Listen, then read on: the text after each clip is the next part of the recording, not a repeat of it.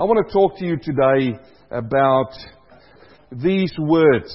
Whatever He says to you, do it. Now open up your Bibles and we're going to read from chapter 2. This is John chapter 2 from verse 1. The word of the Lord says, On the third day there was a wedding in Cana of Galilee, and the mother of Jesus was there. Now both Jesus and his disciples were invited to the wedding. And when they ran out of wine, the mother of Jesus said to him, They have no wine.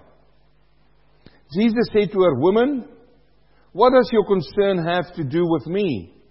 My hour has not yet come. His mother said to the servants, Whatever he says to you, do it.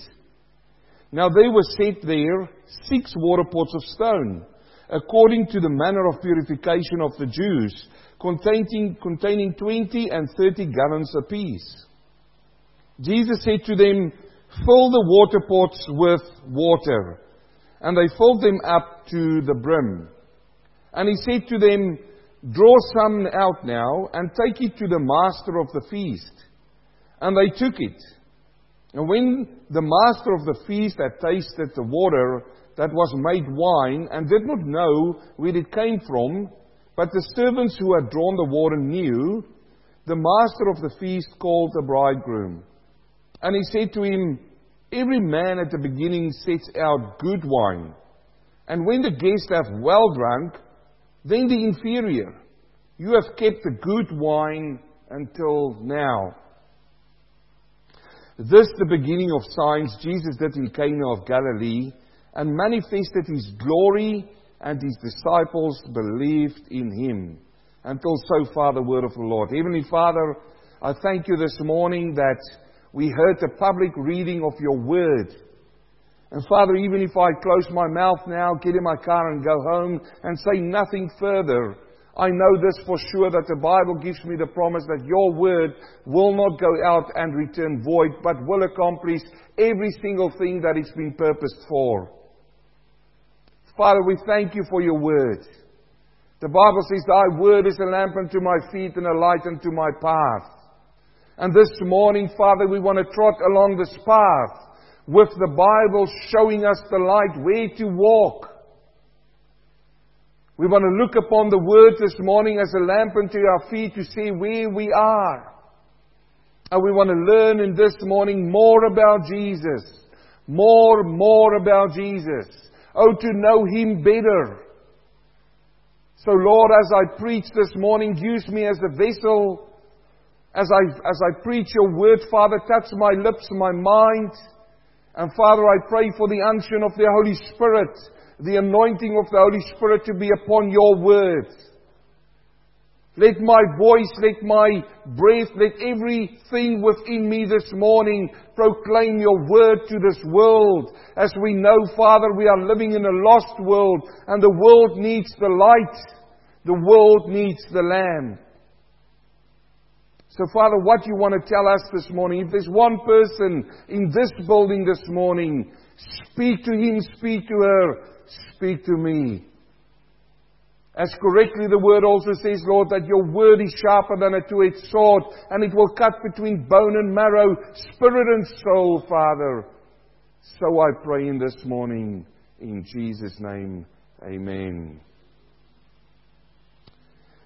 And we find now in this passage a miracle that happened.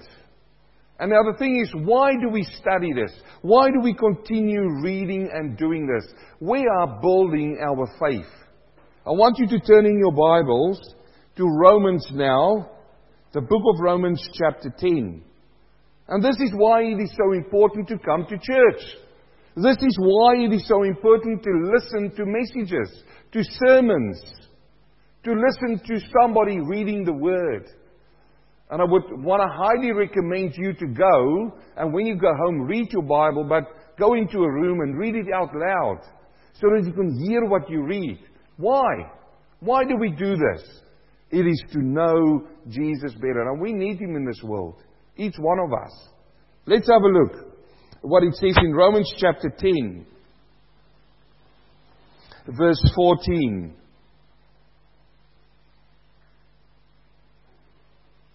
Paul asks a very good question here. He says in Romans 10:14, "How then, how then shall they call on him in whom they have not believed?" That's a very good question, isn't it? If you do not believe in Jesus Christ this morning, how, how shall you call on him? If you don't know him, how can you call on him? That's what he asks here. And how, he continues this question, and how shall they believe in him of whom they have not heard? You see what I said? It is important to come to church and listen to messages. It is important to read your Bible. He says, he asks this question straight out there. He says, how shall they call on him who they don't believe? And how shall they believe in him whom they have not heard? And how shall they hear without a preacher? Three very important questions. Three very good questions for you and for me to answer. Oh, the world cry out and they say, we need help. It's only in times of trouble that people call upon Jesus. But now Paul says, how then can they call on him if they do not believe in him? Or how could they believe if they haven't heard of him? And how will they hear if there's no preacher? Pray for people to preach the word of God. And he continues on now in verse 15 and he says, And how shall they preach unless they are sent? And this is critical for me. It is a calling from God. It is not a vocation you do at a university, and it's not a job selection for you. You are called by God and you are sent by God. He says, And how shall they preach unless they are sent? The fourth question, as it is written, How beautiful are the feet of those who preach the gospel of peace. How beautiful are the feet of those who preach the gospel of peace who brings glad tidings of good things. I can tell you one thing this morning. I've only got good and glad tidings for you. If we're going to study this passage this morning at the miracle in Cana, this is good news. It's glad tidings for you. And then he says in verse 16, But they have not all obeyed the gospel. You see, therein lies the problem. They haven't obeyed the gospel. Where is that problem? Is it with God? No. Is it with the preacher? No. It is with them. They have not obeyed the gospel. For Isaiah says, Lord, who has believed our report? And this is now verse 17. Look at this now. And this is what you and I are doing this morning. He says in verse 17, So then, so then, faith comes by hearing, and hearing by the word of God. Faith cometh by hearing, and hearing by the word of God. You are building your faith this morning by listening to the word of God. Did you know that? You are building your faith by being obedient this morning. Did you know that if you are obedient and willing, you will eat the fruit of the land? What does that mean? Go with me to Isaiah chapter 1. Isaiah chapter 1. It's in the Old Testament. I'll give you time to get there. You remember what Paul says in, in uh, Romans chapter 10? He says, But they have not all obeyed the gospel. It fascinates me that people do not want to obey the good news. It fascinates me, but yet Paul writes it. He says they did not obey it. What will happen if you do not obey? You will not eat the good of the land. You will not experience the blessing of a saved life. You say, where do you get this? Isaiah chapter 1. Now look at verse 18. He says, Come now. Come now. It's an invitation. It's a call out. And let us reason together. This is the prophet speaking on behalf of God. He looks at mankind and he says, I want you to come now and let's reason this thing about you. The Lord says the following. He says, Though your sins are like scarlet, they shall be as white as snow. Though they are red like crimson, they shall be as wool. Isn't that good news? That's the good news. That's the gospel. And now God says through the prophet, He says, come, let's reason together. Let's talk about you. Let's talk about your sin. Let's talk about the things that trouble you. He says, I will take them out. If it's red like crimson, I'll white, wash it white and snow. That's the gospel. That is what Paul talks about here in Romans. When he says these preachers comes and they bring the good news, they preach the gospel. But then again, what did he say again? He said, but they have not all obeyed the gospel. God gives the invitation. He says, come now, let's do this thing. Every single day of your life, God is there calling upon you.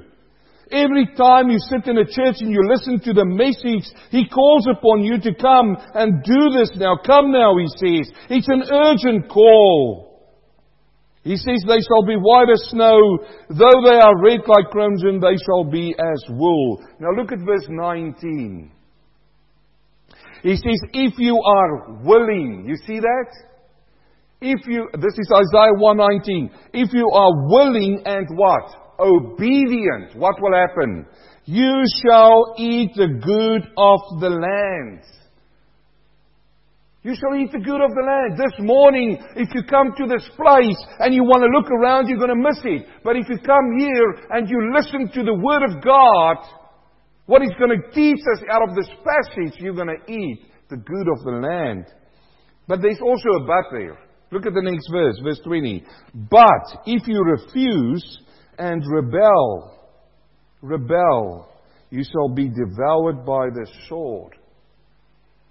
Hebrews chapter 4 verse 12 says, the word is like a two-edged sword who cuts between bone and marrow, spirit and soul. It is important for us to listen to the Word of God. You see the two things there? If you just quickly do a Bible study in verse 19, if you are willing, in verse 20 it says, but if you refuse, the opposite of willingness is refusal. You are either willing to do something or you refuse to do it, yes? But look at the next one. He says in verse 19, if you are willing and obedient. In verse 20 says, but if you refuse and rebel. You see, the opposite of obedience is rebelling. So this is what people do. They refuse God and they rebel against Him. And what's going to happen? They will not eat the good of the land. As we come this morning and learn more about Jesus, you know what's going to happen? Our faith is going to be built. Go with me now quickly to John chapter 1. We see in this miracle this morning that we learn more about Jesus. We ended in chapter 2 by learning a critical thing about Jesus. I want you to look at John chapter 1 now, and we're going to look at verse 46. He says, And Nathanael said to him, Can anything good come out of Nazareth? You remember Philip went and he called him and he says, We found the Messiah. Philip said to him, Come and see. Then Jesus saw Nathanael coming toward him and said to him, Behold an Israelite, indeed in whom is no deceit. Nathanael said to him, Now listen to this. How do you know me? This is the first time that Jesus laid his eyes on Nathanael. The first time. Nathanael didn't know Jesus personally. He walks up to him, he says these things about him, and he says, How do you know me? What on earth? And Jesus answered him and said to him, This is really interesting to me. He says, Before Philip came to you. Whoa, think about this now. When you were under the fig tree, I saw you. How could Jesus do that? How could he? Well, somebody might say, as he was walking, he might have walked and saw the man under the fig tree, and now he recognizes him. You could say that if you want to. But you know what I believe? I believe that Jesus Christ, that God is omnipresent. You know what that means? That He's everywhere. And this is good to know about Him. God is omnipresent. Even though Jesus was in a physical form here, even Jesus was limited by the body which he was now in, even all of that, he knew Nathanael and he saw him under the fig tree. That's something that we need to know about God. God is omnipresent. That means He's everywhere. And how does that help you and me? My friend, it helps you and me to know this that wherever you are, God is there. If you're in a difficult situation, know that you can reach out and touch Him. We sing that song, Reach out and touch the Lord as He passes by. You will find He's not too busy to hear your heart's cry. He is passing by this moment, your needs to supply. Reach out and touch the Lord as He passes by. Now think about this. You are sitting in, a, in your office, you've got a difficult work situation, and you reach out and you touch him. Yet, Andre, you're sitting miles away in your situation, and you cry to God, and you can reach out and touch him. Everyone in this room has got access to God wherever you are. This is what I learned out of that. He is omnipresent. He means He's everywhere. David says, Where can I go to escape God?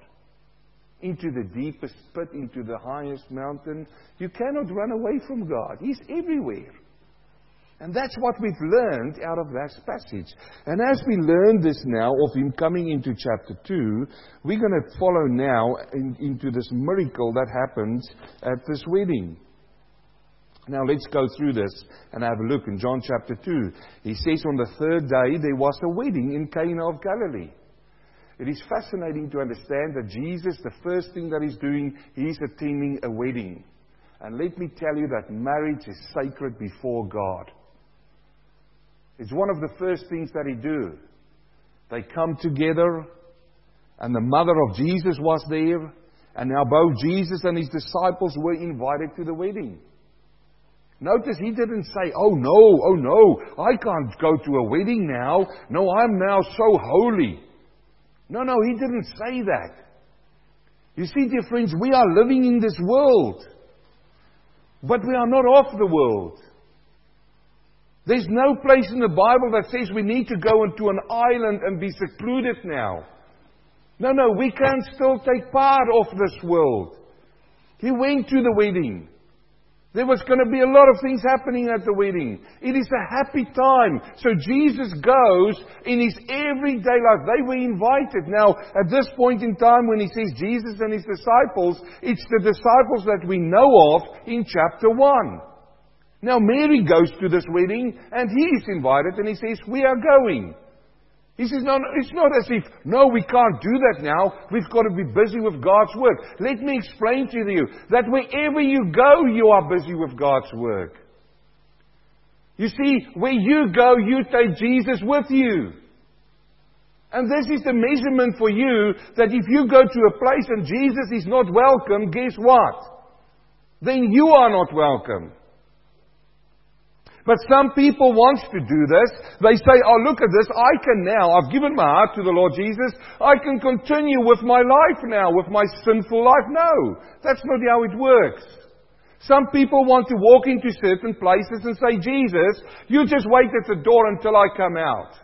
Then we can walk on together. He says it doesn't work like that. And this is the measure. They go to a wedding feast. And Jesus goes along. And he takes his disciples with him. A joyous occasion. And I want to repeat it. Where Jesus is not welcome, my friend, you are not welcome. If you go along that way, then you will go a far way. He says in verse 3 And when they ran out of wine, the mother of Jesus said to him, They have no wine. Now, this is massively embarrassing for them. You see, weddings in those days didn't happen like in our days. It wasn't only 20 minutes and then it's finished or a day. It's not just coming together and we're standing in front of somebody. These days, a celebrant and they say a few words and they go on and party. That's not how it worked. In those days, a wedding went for a whole week. Seven days. And most of the times, the wedding started on a Wednesday if it was a virgin getting married. But if it was a widow, which also married, in fact, Paul says in one of the letters, he says, when a widow is young, let her marry again. But if, if she's older, an older widow, then the church looks after her. But if it was a widow, then most probably it started on a Thursday. And they would come together, and this whole feast will draw out for over a week. And in that time, they would have wine there. Now, one of the most embarrassing things for somebody who is at this wedding festival is if the wine finishes up. And I just want to make the point it is not a drunk occasion that you think they are drinking the whole week and they are so drunk they don't know what's going on. Wine in those days were different. I'm not saying it wasn't intoxicating because the Bible talks about intoxicating drink. But it is not as if in our day that you think they're going to just be drunk a whole week. It was a festive occasion. And here immediately we see there's an embarrassing problem that's coming on. Now, it says in verse 3 that mother of Jesus said to him, she comes to Jesus and said, they, they have no wine. And Jesus said to her these words. He says, Woman, maybe not in the way that I'm saying it today, but he says, Woman, what does your concern have to do with me? Now, where we are sitting in the Western culture, we would say that is very rude of Jesus to call his mother woman. I mean, I wouldn't like it if the two sons come to Leonie and says woman instead of mom. Would you like it? And especially on Mother's Day. On Mother's Day, you say, Mom, I love you. And I appreciate you. But yet here, Jesus comes to her and he turns to her and he says, Woman! And many commentators, and I, I kind of believe and, and, and, you know, go with their flow, is that it is a soft rebuke that he gave her. But also, this shows us, and it points to us, that the relationship between Jesus and his mother has changed. You see, he's now walking into his ministry. And now that relationship has changed between the two of them. Another thing that you can point out of this is that what you have these days in the Roman Catholic Church of, of Mary, we pray to Mary because she's the softer one between her and Jesus. And everything you have, you first go to Mary and she'll go and talk to Jesus. That's not what this passage says. This passage, Jesus turns to, to her and he says, Woman, what does your concerns have to do with me? He says, My hour has not yet come. What hour is he talking about? It's a soft rebuke. He says, What, what have I got to do with you? Why do you come to me with this? And there's a lot of things, my friends, that we need to think and put in perspective here. Think of about Mary. She was this virgin who bore a child called Jesus Christ. Now we read it now, and in our day and age, it's acceptable. But listen, in their day, it's acceptable because we understand the scriptures. But in their day and age, they didn't have the New Testament. All the people saw was this virgin bore a child. And the angel appeared to Mary and told her what this child was going to do. So she knew it and kept it in her heart. And as this boy grew up, Joseph wasn't his father. God was his father. Mary kept this in her heart.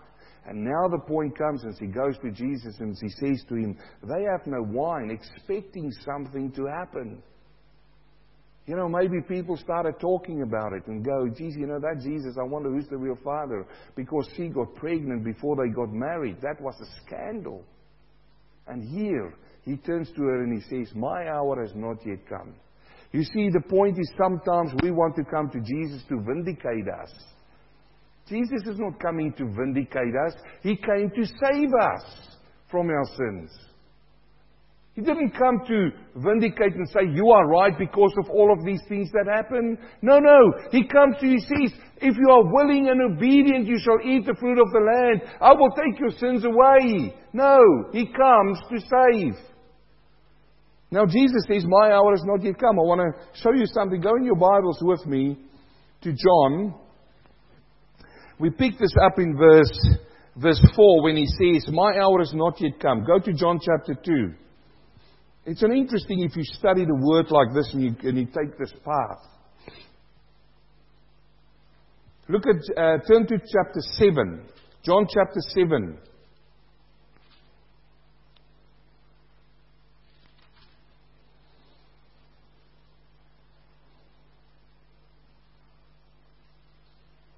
Look at verse uh, 1. I just want to put this in perspective to you to what I just said.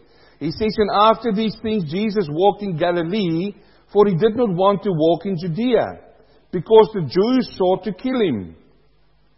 Now the Jews' feast of tabernacles was at hand. His brothers, listen to this, therefore said to him, Depart from here and go into Judea, that your disciples also may see the works that you are doing. Remember, Mary came to him and said, There is no wine. In other words, we're expecting a work from you here, Jesus. Here the brother says the same thing. They say, Why don't you go and depart from here to Judea that the disciples might also see your works? In other words, vindicate us. You know, people are talking. We see what you do, but they didn't believe in him, the Bible says. Now it goes on in verse 4 For no one does anything in secret while he himself seek to be known openly. If you do these things, show yourself to the world. Come on, Jesus. Isn't this what Mary said? The wine is finished. Now show yourself. Show yourself. We want to see a miracle. I just want to say to you, dear friends, that I do not believe that we advertise there's going to be a healing service on a Friday or a Sunday evening. I don't believe that. And then everybody turns up and they, everybody brings their sick people on the Friday evening. I've got no problem bring them in so that we can pray for them and support them. But we are not going to advertise out there and say, there's a healing service here on a Sunday evening. Why? People come with an expectation and they do the same as Mary did. They say, now the sick is here. Come on, Jesus, do your thing. He doesn't work like that. We need to know that. Or even ourselves, we come to Jesus in our difficult problem and say, now we need a miracle from you, Jesus. No, no. We're going to see here that He works in His own way. And you will find the same thing with His brothers. They say in verse 4, show yourself to the world. And there is verse 5. He says, For even his brothers did not believe in him, you see. Then Jesus said to them, My time has not yet come, but your time is always ready. You see that? That's the same that he told his mother. The world cannot hate you, but it hates me because I testify of it that it works, its works are evil. You go up to the feast. I am not yet going up to the feast, for my time has not yet fully come. But he did go. Later on, he did go. He decided to go to the feast. Look at verse 30. Now, at the feast, when he came there, he started talking to them. They were seeking to kill him. And while he was talking to them, now it goes down to verse 30. Therefore they sought to take him, but no one laid a hand on him because his hour has not yet come. Turn over to John chapter 8, verse 20. Look at verse 13. John chapter 8, verse 13. Now we follow me a little bit further. He says, The Pharisees therefore said to him, You bear witness of yourself, your witness is not true. And Jesus answered and said to them, Even if I bear witness of myself, my witness is true. For I know where I came from and where I'm going, but you do not know where I come from and where I'm going. And he explains to them his witness. Now look at verse 20. These words Jesus spoke in the treasury as he taught in the temple, and no one laid hands on him, for his hour has not yet come. See that? Now something changes. Turn over to John chapter 12. John chapter 12. Look at verse 23. I'm going to read from verse 20 to get some context. He says, Now there were certain Greeks among those who came up to worship at the feast. They came to Philip, who was from Bethsaida in Galilee, and asked him, Sir, we wish to see Jesus. Philip came and told Andrew, and in turn Andrew and Philip told Jesus. But Jesus answered them, saying, The hour has come that the Son of Man should be glorified. Let's go back to the feast. Remember here that Jesus said, uh, Jesus' mother said, They have no wine. He says, Woman, what does thou concern have to do with me? My hour has not yet come. At this point in time, his hour has not come to be in the public eye to do the miracles. But there's a second hour for if he's not yet come, for him to be exposed to die on the cross. That's why he says to her. And at this point, he turned around, he walked out of the feast, and they went fishing. No, they did not. Because that's not how Jesus works. Let's continue.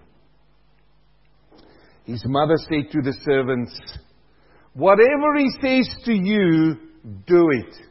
That's the theme of our message this morning. I want you to listen to these words.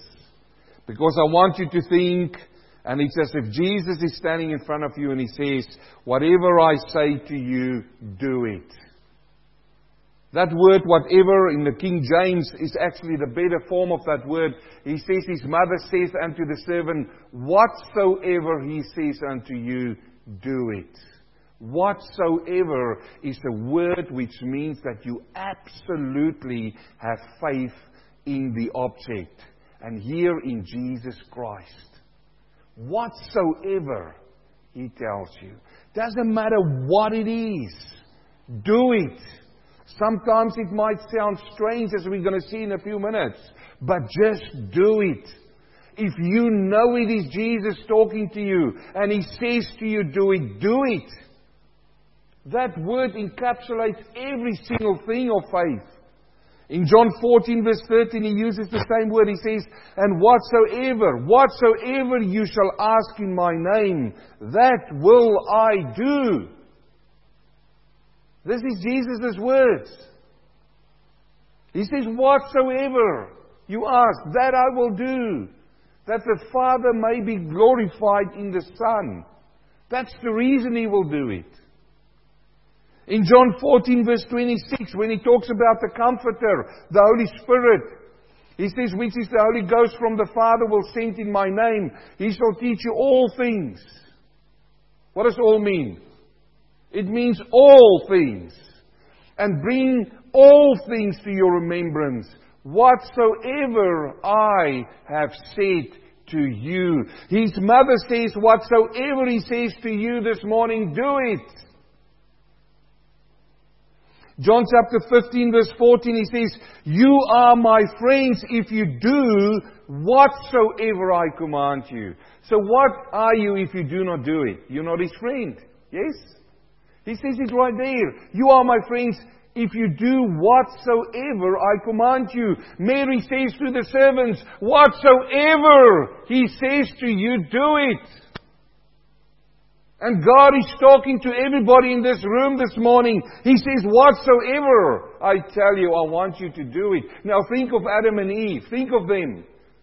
What did God say? He says, Thou shalt not eat of that tree. And Mary says, Whatsoever He tells you to do, do it. They shouldn't have eaten of the tree, but what did they do? They ate of the tree, and there were consequences of that. They sinned.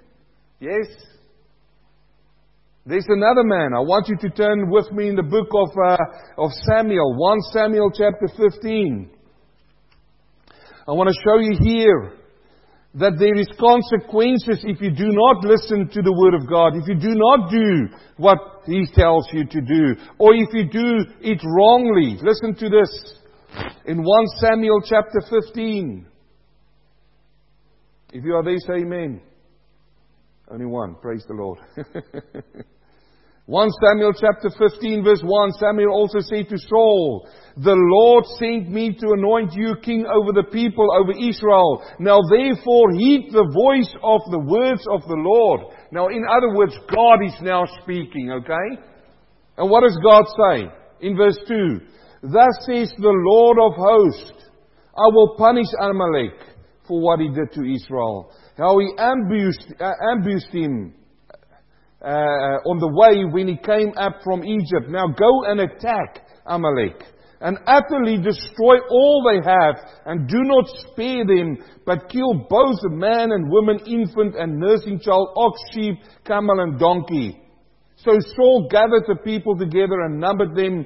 Uh, uh, um, so Saul is getting ready for this now. What did God say? He said, Go and kill every single one of them. This is God's punishment on the Amalekites. Mary says this morning, Whatsoever he says unto you, do it. Saul, if you can hear this morning from wherever you are, you should have listened to God. I want to say to you this morning, you should listen to God. Whatever He tells you, do it. Because if you do not do it, there's consequences. Let's continue the story on now. Verse 5 And Saul came to the city of the Amalekites and lay in wait in the valley.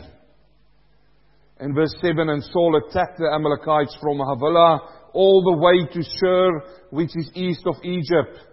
He also took Agag, king of the Amalekites, alive. Wait a minute. Didn't God say you should kill him? So he was varying off.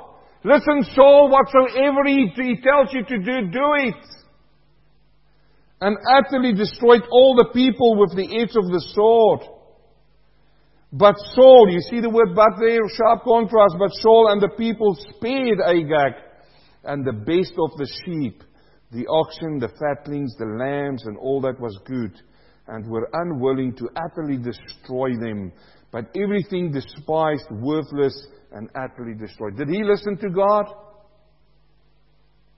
Come, we've got it right in front of us there in verse 2. Thus says the Lord of hosts, I will punish them. And he says, go and attack them and utterly destroy every one of them. That's what the Lord said.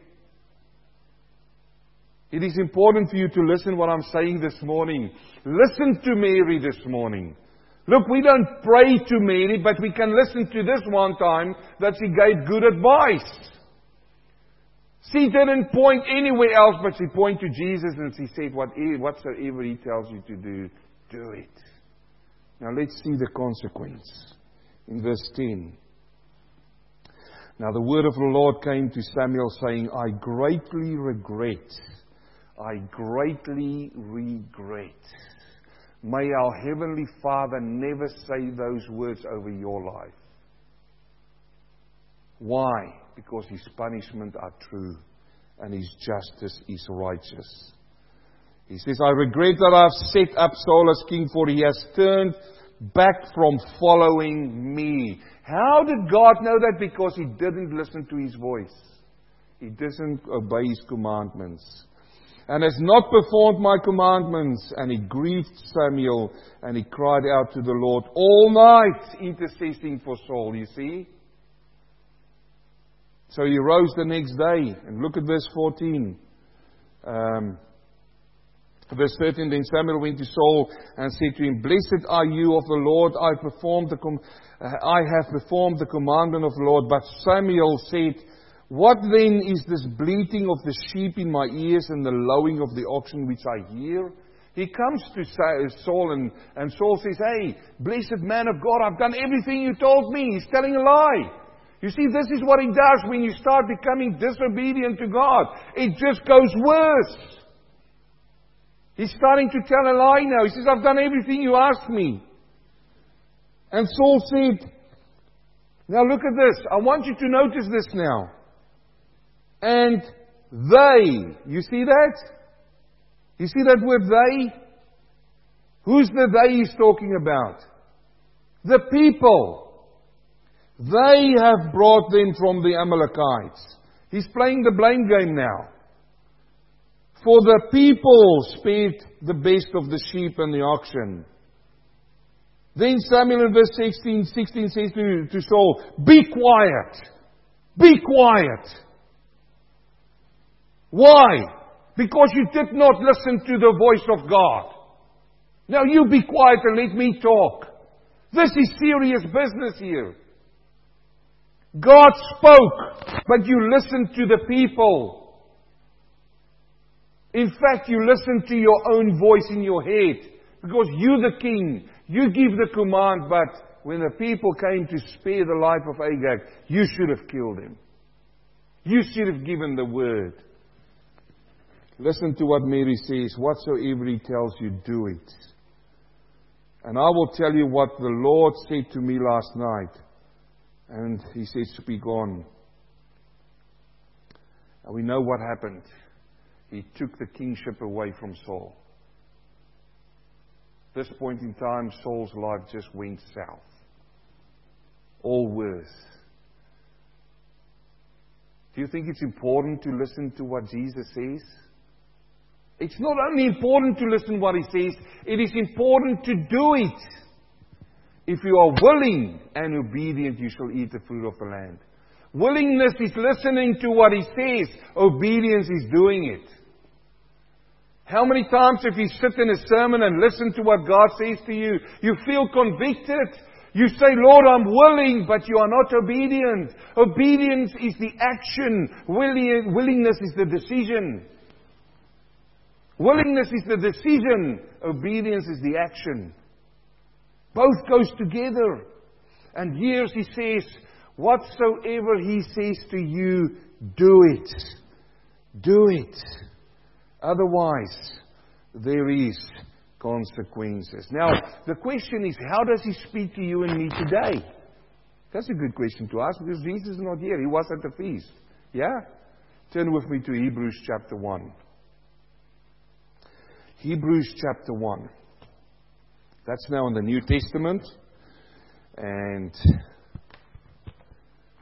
praise the Lord. Are we learning something this morning? Hebrews chapter 1. Look at this now. Whatever he says to you, do it, Mary says. And the question is how? How does he speak to us today? He says in Hebrews chapter 1 verse 1, God who at various times in various ways spoke in times past to the fathers by the prophets. We just saw that. Samuel came to Saul. The Lord spoke to Samuel. Samuel translated that message to Saul through the prophets. Do we still need prophets today? No. Why? Because this is written. Look at the next verse has in these last days, are we living in the last days? Yes. Spoken to us by His Son. You see that? He's spoken to us by His Son. Whom He has appointed heir of all things, through whom He also made the worlds. Now, look at me this morning. Where is the words of the Son? Where are they? Is Jesus still speaking? Yes. It's all written up in here. It's all in here. So you want to tell me, preacher, that I need to read this book? Yes. If you want to do whatsoever he tells you, you need to find out what you need to do. It's not going to be a birdie sitting there somewhere in the tree going to tell you something. It's not just a voice dropping. God can speak in many ways, but listen, the way that I found in the last 25 years He speaks to me is through this book, through His words. Every one of His words is written up in this New Testament, in this book. That's it. Oh, but what if I want to change a job? It don't open up in the Bible and they says, "Oh, you thou shalt change the job." No, it doesn't written it like that there. I get that.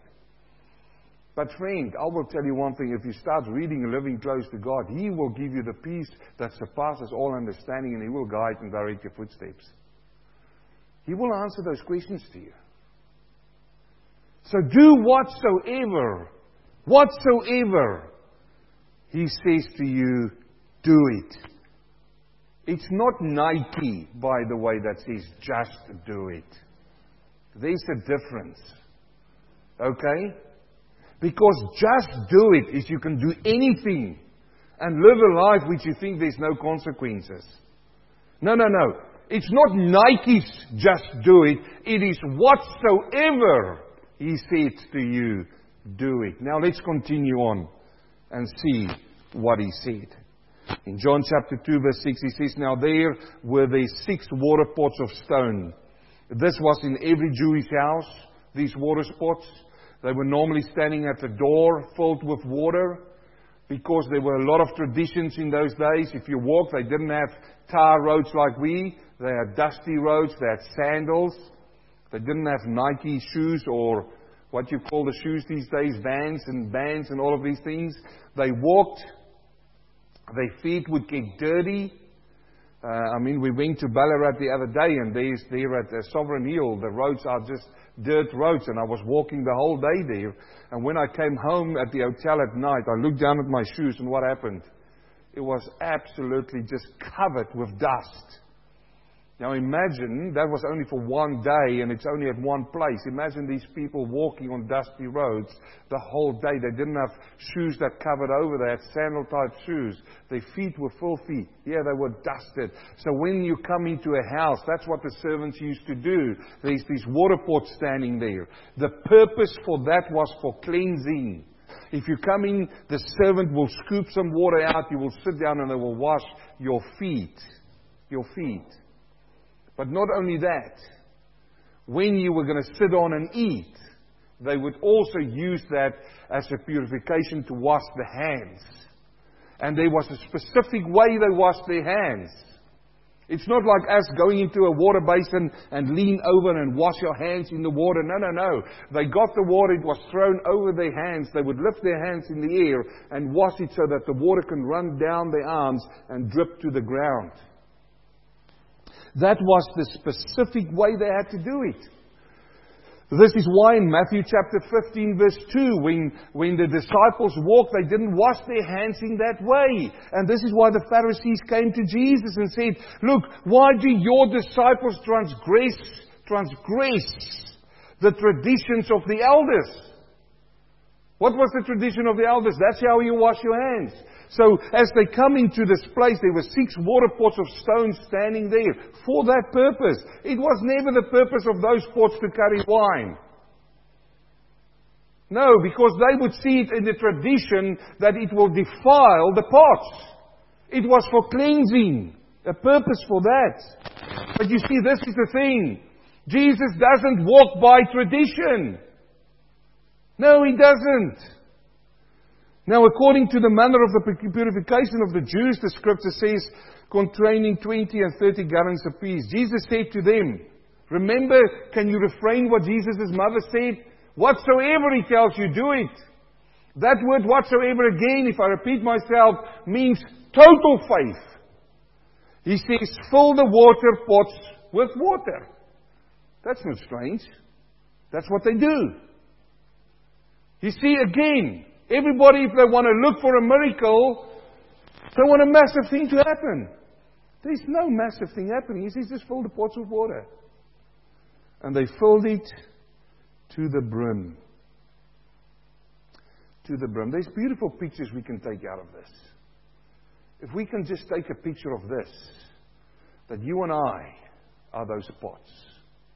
And if I ask you, are you full to the brim or are you empty this morning? Are you full to the brim or are you empty? If that water pots represent us, and, and look, I'm just doing an application now, okay? I gave you, I gave you before I told you exactly what those pots are there for. But this morning, if I can just do an application and talk to you person to person, if you are one of those pots this morning, are you empty? Are you full? Where are you this morning? You see, the word says in 2 Corinthians chapter 4, verse 5, but we have this treasure in earthen vessels. So, like those pots, you and I are an earthen vessel. We can hold something inside of us. We are capable of doing this. That the excellence of the power may be of God, not of us. We are hard pressed on every side. Is that you? We're living in the real world. We are hard pressed. You know, if I go to you and I ask you to start complaining about a lot of things in your life, you can complain quickly, can't you? The Bible says we are hard pressed. On every side. yet not crushed. Think of yourself, you this water pot, and, and somebody tips you over, and there's a little bit of water flowing out. You're getting empty. Empty. Hard pressed. We are perplexed. Are you perplexed sometimes? I am. Certainly I am. But not in despair. Persecuted but not forsaken. Struck down but not destroyed. Always carrying us in, in the body the dying of the Lord Jesus Christ. Now listen to what Jesus says. He says, take the water pots and fill them with water. If you are that pot this morning and you say, listen, preacher, I'm to the empty level. If you're going to dig deeper, you're going to start getting the mud. The mud at the bottom. Or maybe you're sitting here this morning and you say, I'm halfway there, you know, I'm, I'm half. I've got good news for you. Jesus says, fill the pots with water. What's he talking about? Water to you and me, dear friends, is a sign of the Word. It's a sign of the Word. Look, it says in Ephesians chapter 5, which is a fantastic passage for a couple, a married couple. But he says, Husbands, love your wives, just as Christ also loved the church and gave himself to her, that he might sanctify and cleanse her with the washing of the water by the word. By the word. The word is a sign of water. Jesus stands on the, on the last day on the, the great feast and they pour water. This is a tradition they had. This is in John chapter 6, uh, 7. He says they're standing on the, on the steps of, of the temple and they had an empty canister. This is what the priests did. And they tip it over and they symbolically wash their hands. While just a, a, little far off, Jesus is standing there and he says, If you are thirsty, come unto me and I'll give you water. And streams of living water will gush from the inside out. Where are you this morning? Where are you standing this morning? If you're one of those spots, I want to suggest to you fill it up with water like Jesus said. And look, they filled it up to the brim. You see that? The brim means to the top. I'm not satisfied with just being halfway there. I'm not three quarters there. I want to be there to the top. And he says in verse 8, and he said to them, Now this is it. This is it. He says, Draw some water out now and take it to the master of the feast. No, not water. He says, Draw some out now and take it to the master of the feast.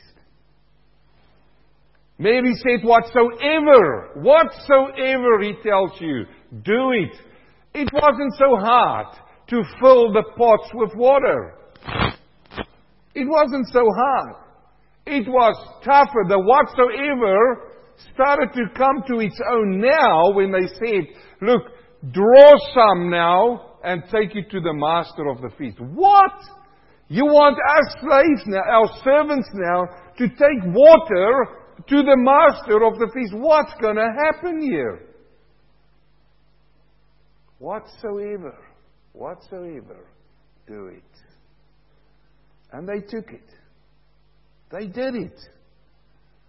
And when the master of the feast has tasted the water that was made wine, and did not know where it came from, but the servants had drawn the water knew, the master of the feast called the bridegroom. I love it that every single word in the Bible is there for a purpose. You see, the disciples didn't fill up the things. The disciples didn't take it, so that nobody can say that they put something in the water. This is a conspiracy. No, it was the servants of the house who did it. Did you notice Jesus didn't say a magic word over the pots? Did you notice he didn't walk over the pots and touch them? But these days people want to see miracles and they've got all of these regulations. We've got to lay our hands on you. We've got to blow over you. We've got to do this. We've got to do this. Look, that's all nonsense. Jesus do things in His own way. He brings the servants out. They fill the pot and then He just says, look, He doesn't even, He just says, go and take it to the Master. The miracle has already happened. They were disobedient and willing to do it. He comes to the bridegroom and he said to him, Every man at the beginning sets out good wine, and when the guest is well drunk, then inferior. You've kept the good wine till now. Remember when I said that you can become like one of those pots?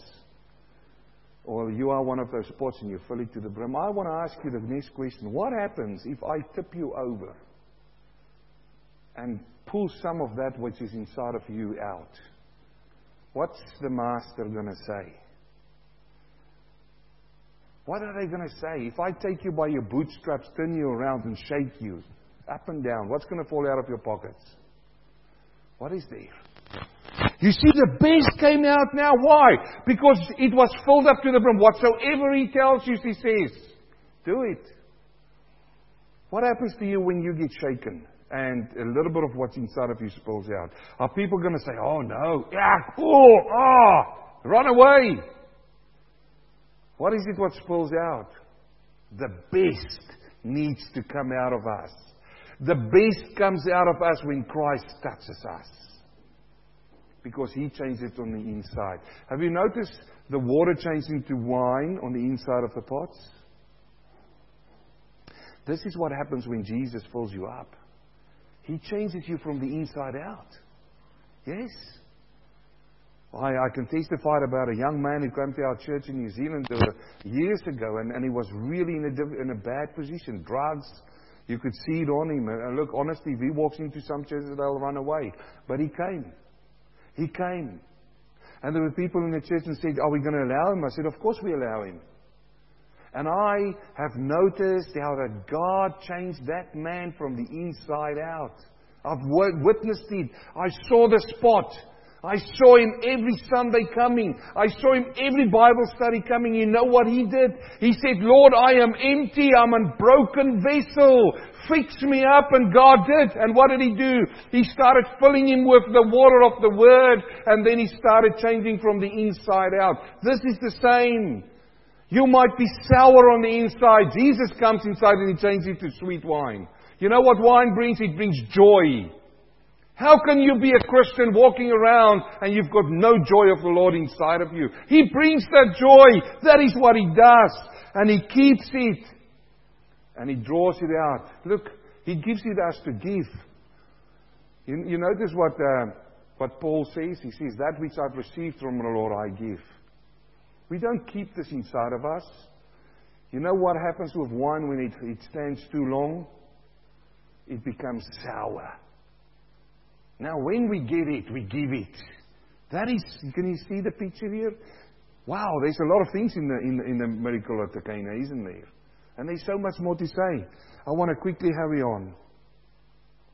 He says this is the beginning of the signs Jesus did at Cana in Galilee and manifested his glory, and his disciples believed in him. What is the reason of this? First of all, let me just tell you that you notice that John doesn't say it's a miracle. He doesn't say it anywhere. He says it's a sign. And there's a difference. The sign has got a purpose to it. What is the purpose of this? The purpose of this sign that Jesus did was to manifest His glory. You remember when I started off today saying that we may know Him better? You remember that I said that we saw His omnipresence? Now we learn something more about Jesus, and hopefully you did learn something more. But the other thing dear friends, he says it's the beginning of the signs. Let no one come to you and say that Jesus Christ did other signs when he was younger. Let no one say that to you. Let no one come to you and say that. That Jesus Christ did other signs when he was younger. You know, I've heard somebody say that when Jesus was a small boy, that he, he one day took a bird which died and he miraculously raised the bird so that the bird may come alive. That is blasphemy. That is wrong. He didn't do that. It says it right here the beginning of the signs the beginning of the signs Jesus did in Cana of Galilee and manifested his glory, and his disciples believed in him. Remember what he wrote down in John chapter 20, verse 30? He said, And truly Jesus did many other signs in the presence of his disciples which are not written in this book. Many other. But this was the first one. The beginning of the signs was the first one. And from there on he did many others. But these were written that you may believe that Jesus Christ is the Son of God and believing in his name. So, let's finish. There's three things that we've learned from this sign that we will build our faith with. Three things. The first thing is that Jesus is omnipotent, omnipotent. You know what that means? Remember when we said that he was omnipresent? That means he's everywhere. But here we see now that Jesus is not omnipresent only, but he's omnipotent. And that means the quality of having unlimited and very great power. Look, you are so privileged to be a, a child of God. Do you know that? Because you've got your Lord and your Savior is omnipresent and He's omnip- omnip- omnipotent. He's so powerful. And He demonstrates this to us when He made the wine. In Psalm chapter 33, verse 9, He says, He spoke and it was done. He commanded and it stood fast. Now let's think about wine. I mean, it's easy to sit here and think, wow, he did that so fast. Do you know what the process of making wine is? First, you need to cultivate the land. You need to, you need to plow the land. You need to take the rocks out. Isaiah chapter 5 explains that process. And then you need to plant the vine. And when you plant the vine, you need to water the vine. The vine needs to grow.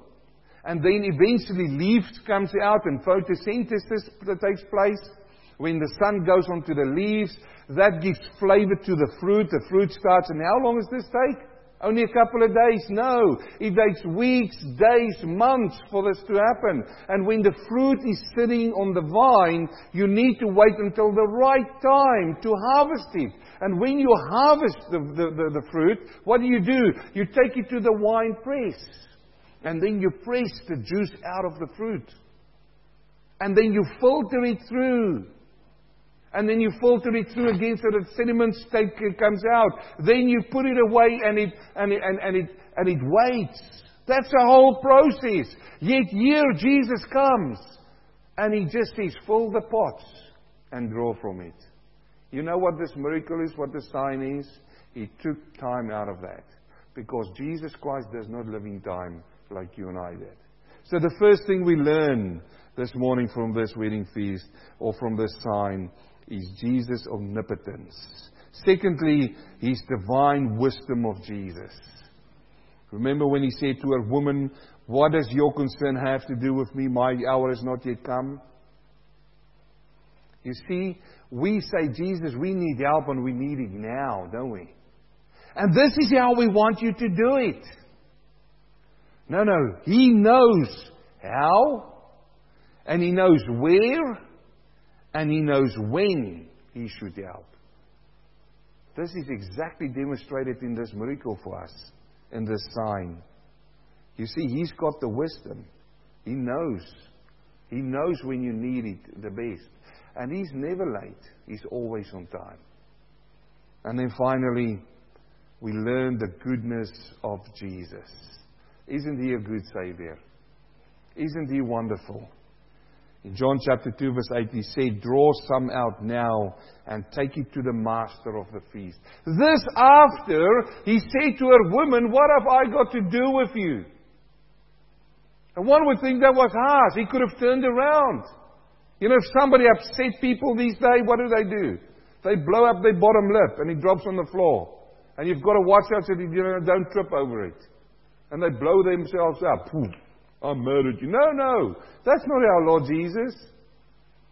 He made her understood something. And then he says, I'm going to help them. And he did. That's the goodness of Jesus. He didn't have to. He already told her. He says, My hour didn't come. He didn't have to help her. But he did.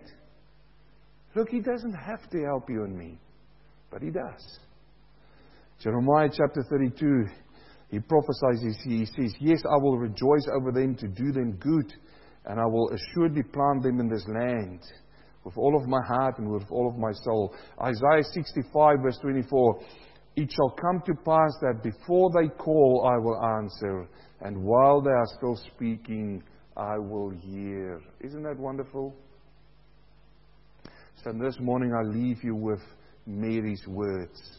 We don't pray to Mary but we can listen to her when she says, Whatsoever he says to you, do it. Now the question is, are you going to be willing and obedient to do what He says and tells you to do. Let's pray.